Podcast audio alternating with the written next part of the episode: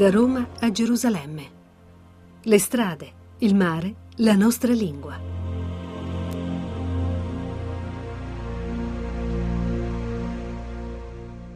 Un saluto da Sergio Valsania e da... E da Sandra Sain.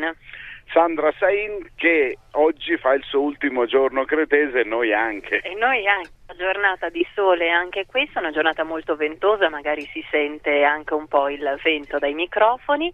Ci accingiamo a partire per Cipro, però prima di partire per Cipro abbiamo concluso il nostro viaggio nella storia di Creta e del suo popolo con la visita a due musei, uno che voi avevate già visitato. Sì, però non potevamo non portarti perché ci sono alcune vere meraviglie. Fra l'altro il museo di per sé è chiuso, però per non eh, privare chi passa da Creta della possibilità di vedere alcuni degli oggetti più prestigiosi che sono eh, conservati nel museo, è stata organizzata un'esposizione temporanea, come la chiamano, che è un'unica sala abbastanza grande, si va a questo giro e si vedono veramente due o tre meraviglie. Si vedono le meraviglie, si vede il disco di Festo del quale abbiamo già parlato, si vedono moltissimi vasi, molti ritrovati, si viaggia dal Paleolitico paleolitico al neolitico. Poi si vede lo spettacolare vaso con la testa del toro che praticamente è quasi diventato il simbolo di Creta,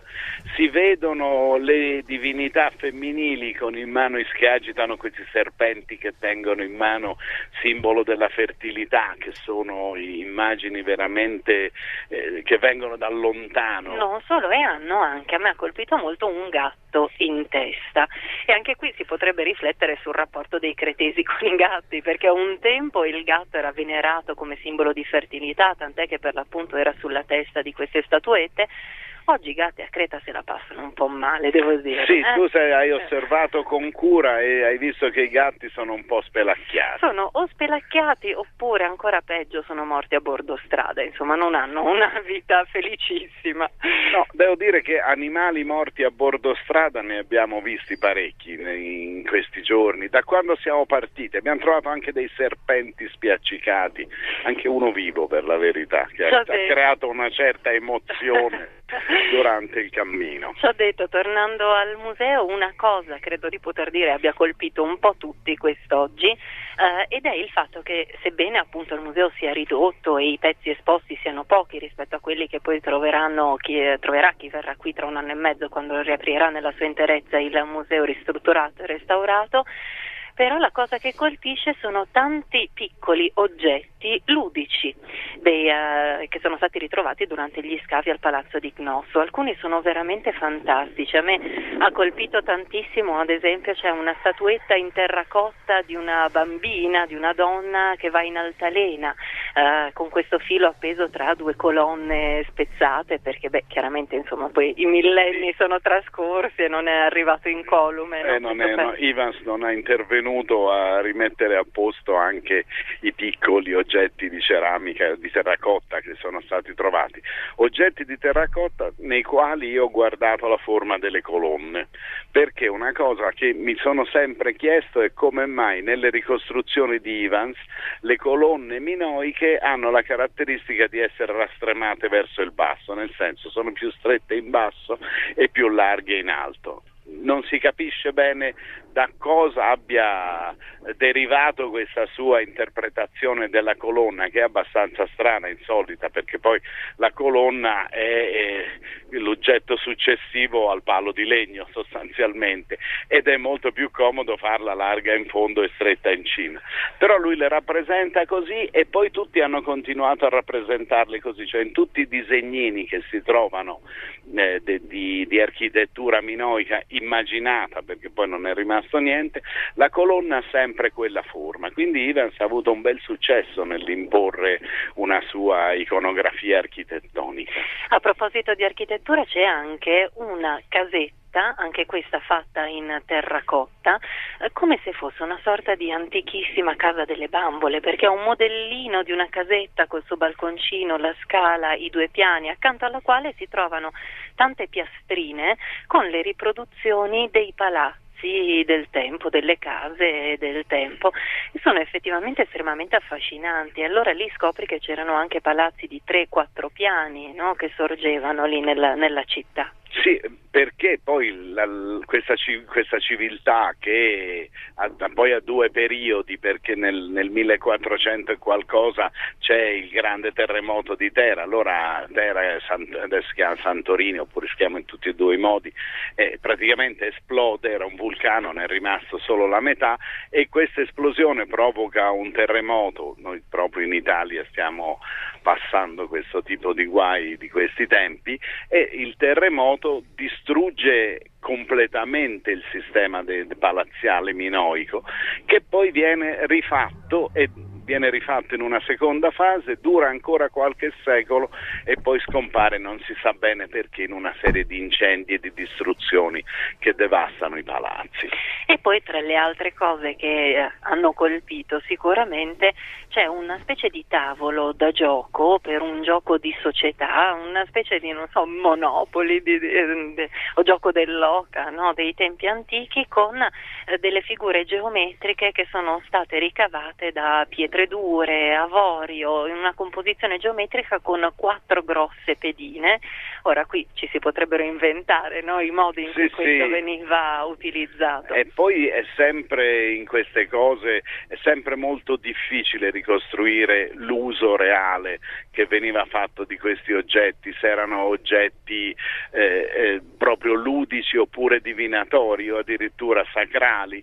Sono, noi li ritroviamo eh, dopo millenni, è il caso di dirlo in senso letterale, perché queste cose sono rimaste sottoterra 3.000 anni praticamente, anche di più, quindi quando vengono fuori sapere a cosa servissero è molto difficile, noi forniamo delle interpretazioni. Ma poi quella è anche la cosa divertente, provare ad immaginarsi no? che cosa eh. fosse di queste, di E queste questa cose. poi è la cosa affascinante di Evans, che viene qui e ricostruisce eh, immaginando e, e e, volendo trasferire anche verso il futuro quello che aveva immaginato per renderlo assolutamente esplicito. Però noi non abbiamo visto solo il museo archeologico, prima eravamo stati anche nel museo storico di Creta. Museo storico che invece racconta, si parte anche dai tempi insomma, antichissimi dei primi insediamenti umani sull'isola, ma poi ci porta fino al Novecento, fino alla Seconda Guerra Mondiale ed è un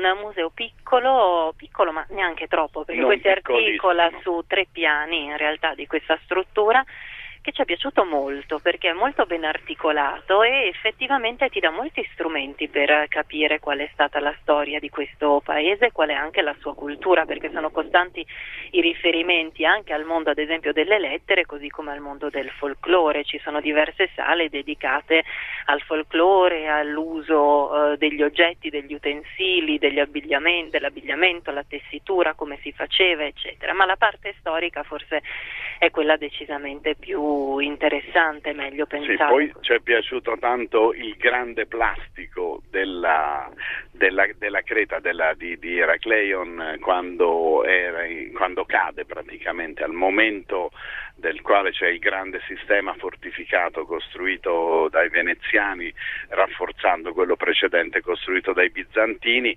che eh, riesce a sostenere il grande assedio che viene fatto dagli ottomani che dura 22-23 anni e che è il, il, poi il passaggio la ritirata di Venezia da questa zona del Mediterraneo dopo che sono stati sconfitti. E, e, e, guardando poi queste sale in successione si ha un'impressione strana del susseguirsi di invasioni e di occupazioni che l'isola ha sopportato, perché quest'isola proprio in mezzo in mezzo al Mediterraneo, si, si potrebbe dire con una parola logo, molto logorata, questo crocevia del Mediterraneo, ha sopportato prima, eh, cioè prima ha visto nascere eh, la, la, civiltà minoica che è una civiltà sostanzialmente autoctona, poi sono arrivati i micenei che forse sono quelli che hanno buttato giù tutto, poi sono arrivati i greci classici come li, li consideriamo noi, poi sono arrivati i romani. Dopo i romani si sono in qualche modo trasformati nei bizantini o forse i bizantini come pensavano loro erano i continuatori dei romani, loro si chiamavano romanioi perché pensavano di essere loro i romani. Dopo i bizantini sono arrivati gli arabi, poi sono riusciti a tornare i bizantini, è tornato Niceforo Foca che noi di questa trasmissione consideriamo un amico perché l'abbiamo già incontrato come, come finanziatore sodalo amico di Attanasio Lattonita, quello che, che, crea praticamente la regola del Monte Athos. Però poi i, i bizantini vengono scacciati all'epoca della, de, vengono scacciati, vengono distrutti all'epoca della conquista di Costantinopoli da parte dei cristiani crociati. Arrivano prima i genovesi, però poi vengono i veneziani, mandano via i genovesi e i veneziani restano abbastanza a lungo perché durano quasi due secoli per essere poi sostituiti dagli ottomani. Poi si cerca una soluzione di compromesso, si fa una sorta di protettorato inglese, eh, fra il protettorato inglese anche se il capo era poi Giorgio, il figlio del re, del re di di Grecia. Poi c'è il periodo dello scambio delle popolazioni e quando forse pensavano finalmente di essere diventati greci e di poter stare tranquilli, c'è stata l'invasione dei tedeschi che nella seconda guerra mondiale hanno occupato l'isola e l'hanno tenuta per diversi anni. Quindi proprio ci sono stati tutti. Ci sono stati tutti, a me una cosa che ha colpito è che poi siamo riusciti anche a recuperare le storie di alcuni personaggi eh, che sull'isola sono stati importanti. Uno è eh, Kazantzakis, che è l'autore di Zorba il Greco, dal quale poi è stato tratto no, il celeberrimo film che è ancora oggi considerato l'autore di letteratura greca più importante, un po' un orgoglio nazionale. È sicuramente nato, il più famoso con Zorba. Certo, che era nato proprio qui eh, a Creta, che poi ha vissuto in realtà all'estero per lungo periodo in Francia, ma che alla sua morte ha deciso di eh, donare ad esempio proprio i materiali che lui aveva nel suo studio con tanto di mobilia al museo, per cui hanno ricostruito lo studio di Kazantzakis così com'era. E fra gli altri personaggi abbiamo anche ritrovato Patrick Fermore. Patrick Fermore in qualche modo è uno dei, dei nostri dei numi del nostro Pantheon, grande viaggiatore, grande attraversatore del, anche dell'Europa, è uscito il suo libro Tempo di regali nel quale racconta quando è andato a piedi da Londra a Istanbul, quindi era uno che camminava e quindi ci sta molto simpatico, il quale quando era agente del, del, servizio spionaggio inglese, qui proprio a Creta, eh, sviluppa una delle mm, più, più, spettacolari operazioni di intelligence che sono state fatte durante la seconda guerra mondiale, perché con un gruppo appunto di, eh, di agenti inglesi viene qui e rapisce uno dei generali tedeschi che comandavano la piazza di Creta, il generale Henrich Craipe, penso si dica, e, e, ma e viene rapito anche perché ehm, Patrick Fermor parla perfettamente il tedesco e quindi si vestono da tedeschi, vanno a fare gli autisti del caricano generale sulla macchina e lo portano via.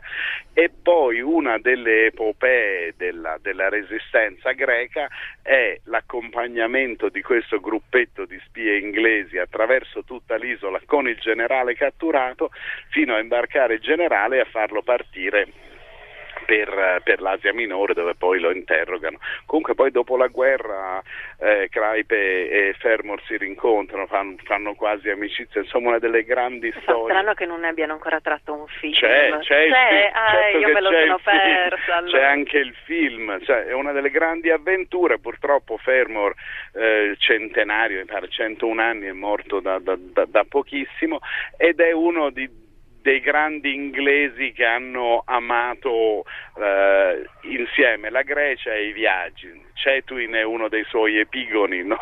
è uno dei suoi imitatori. Comunque eh, Fermor, eh, Patrick Fermor è il rappresentante degli inglesi che viaggiano amando i luoghi dove vanno e poi in più anche questa caratteristica eh, che alcuni inglesi hanno, pochissimi, di sapere le lingue. Lui le sapeva tutte, parlava greco, tedesco, uno grande personaggio del quale appunto stanno pubblicando in Italia i suoi libri negli ultimi anni e sono molto divertenti. L'ultima cosa che volevo raccontare è questo famoso Minos Kalokerinos del quale vi dicevo ho letto su un libro, si dice che lui sia stato il primo a individuare la zona dove si trovava il palazzo di Cnosso non si trovano notizie scritte da nessuna parte, però nel museo ci sono due quadri del greco donati da Minos Kalokerinos e sembra che tutti qui in realtà lo conoscano.